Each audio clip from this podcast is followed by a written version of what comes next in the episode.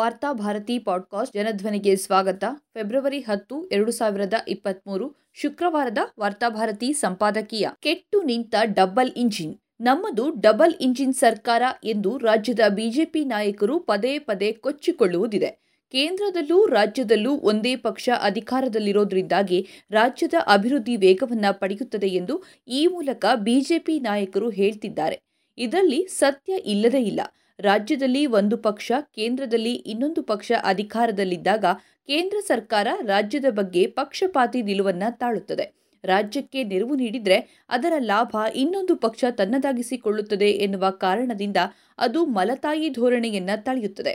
ಕೇಂದ್ರ ರಾಜ್ಯದಲ್ಲಿ ಒಂದೇ ಸರ್ಕಾರ ಅಧಿಕಾರದಲ್ಲಿದ್ದಾಗ ರಾಜ್ಯದ ನಾಯಕರು ತಮ್ಮ ರಾಜ್ಯದ ಬೇಡಿಕೆಗಳನ್ನು ಈಡೇರಿಸಿಕೊಳ್ಳಲು ಸುಲಭವಾಗುತ್ತದೆ. ಇದನ್ನು ಆಧಾರವಾಗಿಟ್ಟುಕೊಂಡು ರಾಜ್ಯದಲ್ಲಿ ಡಬಲ್ ಇಂಜಿನ್ ಸರ್ಕಾರ ಅಸ್ತಿತ್ವದಲ್ಲಿದೆ ಎಂದು ರಾಜ್ಯದ ಮುಖಂಡರು ಮಾಧ್ಯಮಗಳಲ್ಲಿ ಹೇಳಿಕೆಯನ್ನ ನೀಡುತ್ತಿದ್ದಾರೆ ಡಬಲ್ ಇಂಜಿನ್ ಸರ್ಕಾರ ಅಸ್ತಿತ್ವದಲ್ಲಿರೋದೇನೋ ನಿಜ.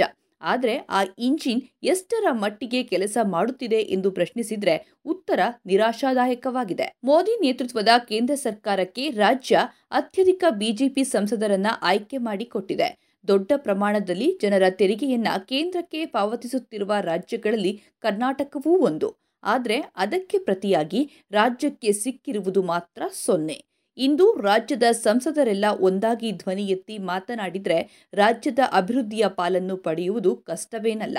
ಆದರೆ ರಾಜ್ಯದ ಸಂಸದರು ರಾಜ್ಯದ ಪರವಾಗಿ ನಿಲ್ಲದೆ ಕೇಂದ್ರ ಸರ್ಕಾರದ ಸಮರ್ಥನೆಯಲ್ಲಿ ತೊಡಗಿದ್ದಾರೆ. ರಾಜ್ಯಕ್ಕೆ ಆಗುತ್ತಿರುವ ಅನ್ಯಾಯಗಳನ್ನೇ ರಾಜ್ಯಕ್ಕೆ ಕೇಂದ್ರ ನೀಡುತ್ತಿರುವ ಕೊಡುಗೆ ಎಂದು ಬಣ್ಣಿಸುತ್ತಿದ್ದಾರೆ. ಆ ಮೂಲಕ ಕೇಂದ್ರ ವರಿಷ್ಠರ ಪ್ರೀತಿ ಪಾತ್ರರಾಗಲು ಯತ್ನಿಸುತ್ತಿದ್ದಾರೆ. ಪರಿಣಾಮವಾಗಿ ರಾಜ್ಯಕ್ಕೆ ಸಿಗಬೇಕಾದ ಅನುದಾನಗಳು, ಪರಿಹಾರ ನಿಧಿಗಳು ದೊರಕುತ್ತಿಲ್ಲ. ಎರಡು ಸಾವಿರದ ಹದಿನೇಳರಿಂದ ಇಲ್ಲಿಯವರೆಗೆ ಕೇಂದ್ರ ಸರ್ಕಾರ ರಾಜ್ಯಗಳಿಗೆ ನೀಡುತ್ತಿರುವ ಅನುದಾನಗಳ ಬಗ್ಗೆ ಕೇಂದ್ರ ಹಣಕಾಸು ಖಾತೆ ಸಚಿವರು ರಾಜ್ಯಸಭೆಗೆ ನೀಡಿರುವ ಮಾಹಿತಿ ಇದನ್ನ ಸ್ಪಷ್ಟಪಡಿಸಿದೆ. ಈ ಮಾಹಿತಿಯ ಪ್ರಕಾರ ಉತ್ತರ ಭಾರತದ ರಾಜ್ಯಗಳಿಗೆ ಹೋಲಿಸಿದರೆ ದಕ್ಷಿಣ ಭಾರತದ ರಾಜ್ಯಗಳಿಗೆ ಸಿಕ್ಕಿರುವ ಅನುದಾನ ತೀರಾ ಕಡಿಮೆ. ಬಿಜೆಪಿಯೇತರ ಪಕ್ಷಗಳು ಆಡಳಿತ ನಡೆಸುತ್ತಿರುವ ಹಲವು ರಾಜ್ಯಗಳಿಗೆ ವಿಶೇಷ ಅನುದಾನ ದೊರಕಿಲ್ಲ.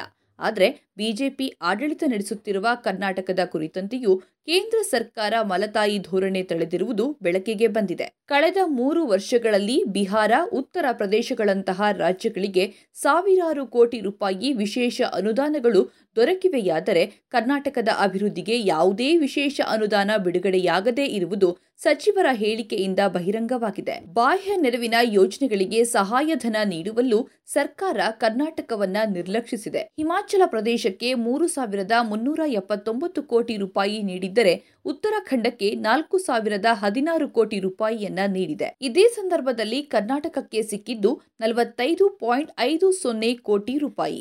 ಬಂಡವಾಳ ವೆಚ್ಚಕ್ಕಾಗಿ ವಿಶೇಷ ನೆರವಿನ ರೂಪದಲ್ಲಿ ಉತ್ತರ ಪ್ರದೇಶಕ್ಕೆ ಹತ್ತು ಸಾವಿರದ ನೂರ ಹದಿಮೂರು ಕೋಟಿ ರೂಪಾಯಿ ದೊರಕಿದೆ.